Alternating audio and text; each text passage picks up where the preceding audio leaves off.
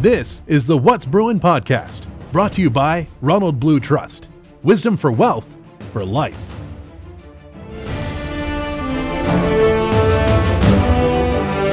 Here's your host, the voice of the BJU Bruins, Johnny Gamet. What's up, Bruin Nation? Johnny Gammon on the What's Brewing podcast, and a really great episode that we have coming up for you here is Madison Shoop from the women's basketball team is joining us. Uh, Madison, you know, it's really hard to believe. I remember when you came in freshman year, and now here we are years later. Uh, you're a senior this year, and uh, the the opportunity of, of growth over the last four years. So, is it weird to say that, you, that, that you're your senior now and, and ready to graduate? Yeah, it's definitely flown by. It, it has for sure. Um, I, I, was talking to Madison a little bit before the show because Madison has a very um, inspirational and, and awesome story that not a whole lot of people know about her, and uh, so we're going to dig into that a little bit. And um, I will just warn you from the from the outset. You know, Madison is uh, has gone through a lot, and and really, this is a story um, ultimately not about her, but about God and how great He is and how gracious He is. Uh, and so, you know, we're going to talk about um, Madison's story here. But Madison, you you came from a background where you know in high school you were being recruited and very high level basketball player, um, some very notable programs coming after you. So maybe talk about that, the, the early stages of when you started to realize basketball was, was going to be a very real possibility for you at the next level. Um, yeah, uh, growing up, I had two sisters, so we played more softball than anything. But um, one summer, my mom, my older sister had graduated, and my mom uh, found an elite AAU team that I played for, and uh, that kind of opened a lot of doors to me being seen for college. And I had a few D1 D1 schools really looking at me pretty hard, and then some D2 schools. And uh, then I went straight into high school, so I was done with that. And uh, I still had a bunch of them D1 schools looking at me a lot and very, contacting me very often. Yeah. And so, take me through the the the, the high school. You, you start to uh, you start to notice something's not right. You start to notice things aren't you know what where the way they should be. So so talk to us a little bit about that. Yeah, uh, halfway through my basketball season uh, of my junior year in high school, I started having these really bad dizzy spells, and they were more often. I, I had them when I was younger, but they went away. And um, I was having them pretty often, and I was having them throughout the night. And like I would be asleep, and I'd wake up, and the room would be spinning, mm. and it would actually make me really sick. And um, I would actually miss the morning of school because I was so sick all night with my mom. And um, I was missing a lot of school. My mom's like, we got to go to the doctor. And um, she uh, set me up with a specialist. Um, and he said that it's probably vertigo because my grandma has it and it was hereditary on my mom's side of the family. And um, he said, but just in case, he always does a CAT scan. And uh, I had that actually on my 17th birthday. Hmm. And um, I think it was two weeks later, I went and seen him just to get the results, and he told me that um, they had found a cyst on my brain and that mm. it was probably you know not too much or nothing, but they were going to do an MRI just to check it and everything. And I think I had it that week that I saw him.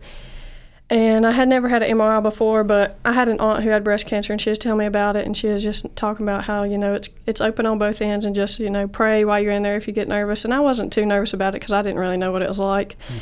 And um, my mom was sitting waiting for me to have the MRI, and she said, um, do you want me to go back with you? And I said, no, I think I got it. And then the woman was kind of like rude at first, mm. the nurse was. And when I got back there, she wasn't really talking, so it made me a little nervous. But um, uh, I had it, but when she come back in there after I had had the MRI, she was nice. So I kind of knew something was a little weird. And um, we walked back out there, and she's like, you need to go see uh, the doctor, which was right down the hill from the hospital. And mom was like, No, we don't have an appointment with him. She's like, Yeah, you do. You need to go back and talk mm. to hmm. him. And uh, mom kind of just looked at me and I just, you know, shrugged my shoulders. I didn't know what was going on, you know, really. Uh, but um, my grandma worked beside him in the urology center. My mom sent me in there while she went and talked to the doctor. I guess she kind of just had a hunch or whatever. Mm-hmm. But my mom, they kept it from me for a little while. Um, I think it was a couple weeks. It was all pretty quick. A couple weeks later, I went and was. Uh, my mom found out that day that mm. I had a brain tumor, mm. and a couple weeks later, I was seeing a specialist in Roanoke. Well, I thought I was just going because I had a cyst on my brain. Well, he walked in the room, and my mom and dad and my my mama, which is my dad's mom, was with us, and um, he said, "Does anybody in here know what's going on?" And he kind of looked at looked at them, and my mom looked at me, and she dropped her head, and she's like, "Yeah, she has a brain tumor." Hmm. And that's the that's when I first found out that I had the brain tumor. I was I was into softball by by this time, and um, my mom didn't want me to like have to worry about it, and she just kind of, you know, kept it from me a little bit. My the rest of my family knew, but I didn't, which the whole time, like after I found out, like I was a little aggravated, like at my mom for keeping it from me, but um, he showed me, like after he told us, he showed me the tumor and all that, and I just, I didn't kind of, I didn't really pay attention. My mom and them, you know, they looked at it in the MRI and everything, and then after that, like I didn't really. You know, I didn't change my lifestyle. I just kept playing softball. I played my last game of softball on the 13th of May, and I had pre-op on the 14th. And um, one of the umpires that umped my last game, I dove headfirst to steal home for my last play, and uh, he goes to the urology center my grandma worked at, and he asked if I was even allowed to do that. but um, by May 15th, I had brain surgery, and uh, that was definitely it was definitely a life changing experience. Talk to me a little bit about you know you you hear that in a room. You know, n- not a lot of people have that um, experience in their life where they have a doctor come in and say that, or or have your mom say that. What are the initial you know what are the initial feelings like what what's what's going through your mind at that point Um, at first, like when my mom said it, because he asked if anybody knew, and it, I didn't know what he was like talking about, so I was a little confused. But when my mom said it, I don't know. It's kind of like everything stops for a minute because you know you feel like things can happen to other people, but then when it happens to like you or close family, it just kind of it hits home, and you're just like, this is real. You know, like this is something now I have to face for the rest of my life, and it just it just hits differently. yeah so you you went into surgery and uh, obviously the surgery was successful talk talk a little bit about um, because after that there was a, a very long road to recovery after that as anybody knows who's had any kind of uh, extensive surgery like that particularly in the area of the brain there is there's a whole lot of recovery and rehab that goes into it Um, yeah, uh, I had, I think it was like a nine hour surgery, and um, I was in the hospital for 10 days. Uh, four days after being in the hospital, my tailbone was killing me really bad, and they gave me one of them donuts to sit on, and uh, the next morning I woke up and I couldn't feel my left butt cheek, and like I haven't, I still haven't felt it, but it like where I was overcompensating trying to learn to walk and balance again with my uh, physical therapist every day. I was overcompensating with my right leg, so I lost all the muscle in my left leg. Hmm. So like before I had surgery, my junior year, I could do a layup and smack the backboard. By the time he released me after surgery, I couldn't even jump off the ground. Wow, wow. So then you went you went into to rehab because I mean it's it's extensive. I mean you're you're doing it day in and day out, and and I guess you know I think a lot of people can identify with this story. And I guess what I would ask next is. Was there ever a time during that rehab process, as is, is very natural for people when they get into these types of situations, to to start to ask why why me? Like why is this happening to me? you're a, you're a high school junior senior um, you know 17 18 years old why is this happening this is supposed to be you know an older person that, that, that it happens to not to somebody in the prime of their life so uh, maybe talk about a little bit of that of that struggle that you were having Um, now when I look back on it, I kind of, you know, I was very humbled. God humbled me because I probably wasn't as humble as I should have been in the game of basketball and moving forward in life. And um, I feel like He always leads us where we're supposed to be. But um, yeah, uh, when He released me, like I said, I couldn't even jump off the ground. I couldn't um, stand on my tiptoe on my left foot at all. Um, I would have to hold on to something and push up. Um, that day when he released me, I went straight outside and grabbed a basketball and started dribbling. And my mom and my younger sister was there, and uh, I tried to jump and I couldn't jump. And uh, my mom said, "Try again and bend your knees," and I did, and I still couldn't. I, I didn't ever come off the ground. And uh, I started crying. I was like, "Well, I, I can't. Like, how am I supposed to play sports? I've been playing since I was four, and I've built this all this up to my junior year to be able to play in college, and now I can't even jump. Like, what? Why did why did I do that my whole life to be able to be to where I'm at now and not be able to like run or jump or do nothing that I could before? So I guess that was the biggest time, like right in the beginning, is when it hit because like I couldn't do nothing, and I guess because I wasn't thinking like, "Hey, Madison, you just had brain surgery." I, I'm the type of person like I played three sports a year and two at a time all year round, so I was always active, and uh, I never I never slowed down. So it was it was definitely a roadblock in life. Yeah, it's one of those things where you're like, yeah, it's a, it's an ankle like an ankle injury. I'll just play through it, and I, everything will get back to normal. Yeah, for sure. Um, so, so at what point did you did you start to think, well, maybe maybe basketball isn't in the future now? Maybe maybe you know college sports is not going to be in my future because of these limitations. Uh, yeah, four months after surgery, uh, that September, um, I started playing with State Line Rush with the Clarks and uh, they were they were great people. They they helped me along the way because when I first started with them, like they watched me play when I played in public school, and they knew how I could play, but they hadn't seen me play since I had surgery. But they were more than happy for me to come play for them. And uh, when I would run, it was like you know I had a like a just an extra leg. I was just having to pick up and carry. So it was like I was really, really slow. Like I couldn't move fast. I could barely jump and all this. But they were like encouraging, always there with me. And um, through that time was a, it was definitely like the hardest part is when I started playing, like when we'd start games and stuff. Because on defense, I couldn't move to my left at all, hmm. and I would have to play way off the person. And uh, I still struggle with trying to do that because I don't know. it. Like I'm training my brain. You're still you're faster now because mm-hmm. you've worked at it. But um, yeah, I'd play way off my man, and I'd always have to have help because if they drove to my left, like I couldn't cut them off.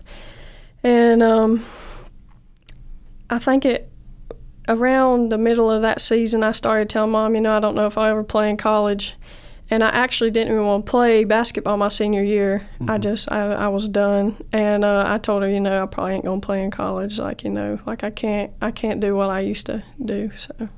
Yeah, and it's kind of a uh, it's kind of a funny story how you met Coach Levere. He had come up to watch. Was it Rachel? That yeah, yeah. He had come up to watch Rachel Clark, who is uh, one of your teammates, and uh, happened to see you and, and interact with you. So just just talk about how that uh, that interaction went down. Yeah, uh, the first time he talked to me, uh, he spoke to me. He was, I think it was our first game at Lynchburg that of that week or whatever. But I had made some pretty good passes, and uh, he talked to me. He said he he might have a spot on the team for me, and uh, that he was interested, you know. And a little after that, uh, Emily Miller, our assistant coach then, she had added me on Instagram and stuff, and I showed mom, and uh, mom's like, "Yeah, they're probably really interested, you know." My parents made me play my senior year. You mm. know, like I wasn't going to. Yeah. And by this point, I had already decided I wasn't going to college. Well, when he started talking to me and stuff, like I had had a couple community colleges or small colleges talk to me, but I didn't. Like I told mom, I was, you know, I'm not playing. You know, I'm done after this. And um, he talked to me again after our second game and seemed a little more interested. And by the last time he talked to me, he told me I had a spot on the team. I just needed to come come meet the team and meet the campus and see see everything and see if I would fit in. Yeah. So so at that point, what is what's going through your mind in terms of the, the internal struggle? You had you had made up your mind to not play basketball, and now, you know, it, was it a sense of um, you know, almost not wanting to get your hopes up because of what you had gone through and and losing basketball kind of having it taken away from you and now it's like do I really want to believe I can do this again because what if it gets taken away again? Yeah, that that might have been part of it. A lot of it, um, where I had to lay lay around so long, um, I built up arthritis in my lower half of my body and my hips and my knees, and uh, it was really hard on my right leg where I was over overcompensating all the time because mm-hmm. I didn't know what was wrong with my left leg, and the doctors couldn't figure out what nerve they had pinched to figure all that out, and um, I was tired and frustrated all the time because I was like I wasn't the player I used to be, and I was just I had told you know I was just done. Like I, I just I didn't think I could make it in college. Yeah.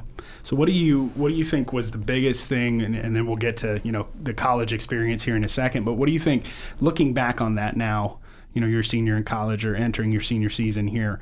Um, what do you think is the biggest thing if you had the opportunity to talk to your high school self right now? What is the biggest thing you think you learned going through that whole ordeal and that experience?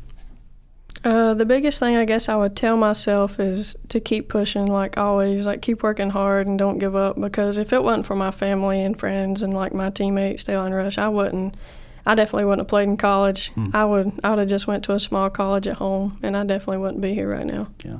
So now we talk about uh, you came in your freshman year, came in with Rachel Clark uh, from from State Line Rush, and and uh, you guys were in the unique position where that particular season you you were thinking, hey, we're just we're freshmen.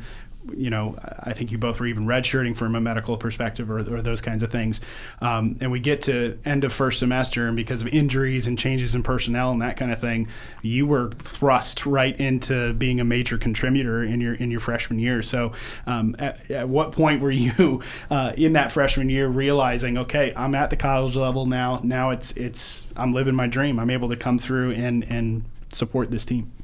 Well, actually, I didn't come first semester. I, I was that's in a right, I was yeah. in a wreck in July, and I started having panic attacks. And I told him, I, you know, I just couldn't be away from my family. And uh, actually, by November, I was having mom message and say, you know, ask him if I could still come play. And I come December before they went home for Christmas break and practiced with them. And then I practiced one time before we went to Florida. Mm-hmm. And he told me I probably wouldn't play. And then we get out there, and the first game he puts me in. Yeah, so yeah. it was definitely a quick experience. Um, it was I don't know, it was a different feeling. Like college level, everybody's good. It's, you just don't have just one player on the team who's good. Everybody out there is good. Yeah, yeah. So talk to me a little bit about the the rest of that freshman year. What was it like adjusting? Not only to the college game, but I think you had even more of a learning curve than the normal freshman coming in because of the the obstacles you had had to overcome in high school. So what was that like getting back into that level? Yeah, definitely getting back into school was uh it was different. Um, I struggled a little bit, but uh, I I pushed through. But uh, jumping straight into it was it was that was a tough task. But uh, I had I had a lot of help. Um, everybody was always there if I needed help to study or and uh, trying to learn the team. That was that was the quick thing because team chemistry is huge in in, in any any team sport.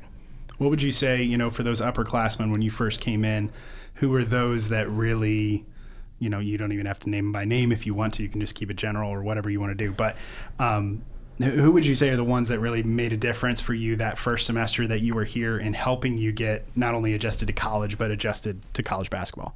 Um, yeah, Hannah Tompkins. Uh, there was one day I had a panic attack and I was ready to go home. I called my mom to come get me, but uh, her and Mrs. Coach found me in the dorm and they helped me out a lot. Like she she had a big impact on me. I uh, I definitely looked up to her. When I come to camp before freshman year, uh, I remember he always does a player against camper games, and she he had her shoot threes, t- however many she made out of ten.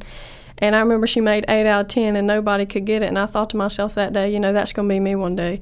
And uh, this past summer, I'd done that, and uh, I made eight out of ten, and nobody else could get to it. And uh, I mean, that's just little stuff like that. I look, I looked up to her and Sharon. I always, they were always real close. They always kept me a part of the team. Yeah, and so now you've you've had the opportunity to go from underclassmen, freshman to upperclassmen, being a leader on the team, particularly coming into your senior year now. So, you know, what what are the things because of your life experience and the things that you've gone through?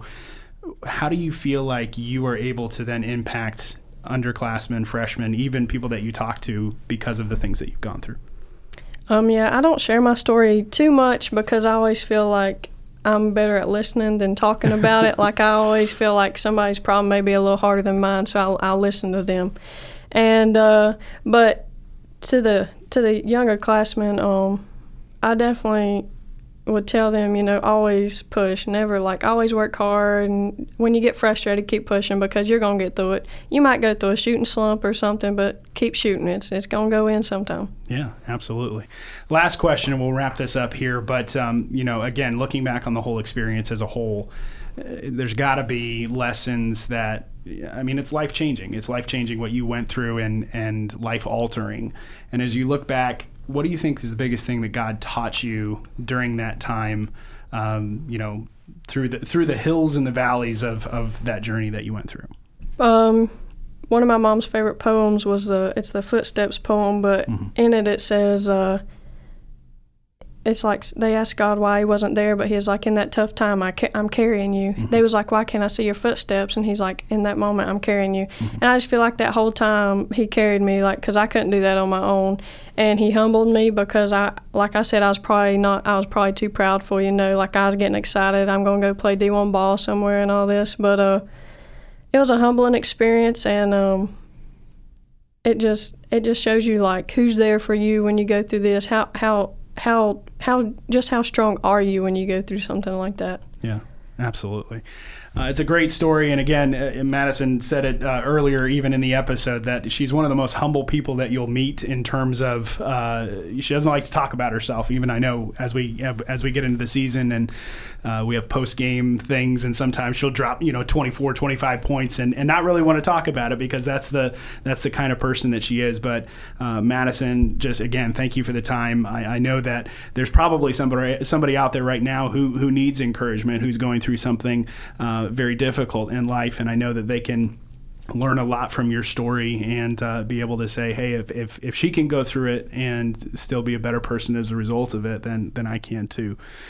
Uh, that's going to do it for this week's edition of the What's Brewing podcast. Again, thanks for taking the time to listen. You can catch up on other episodes at bjubruins.com slash podcast, or you can subscribe on uh, Apple Podcasts or whatever your favorite podcast subscription is.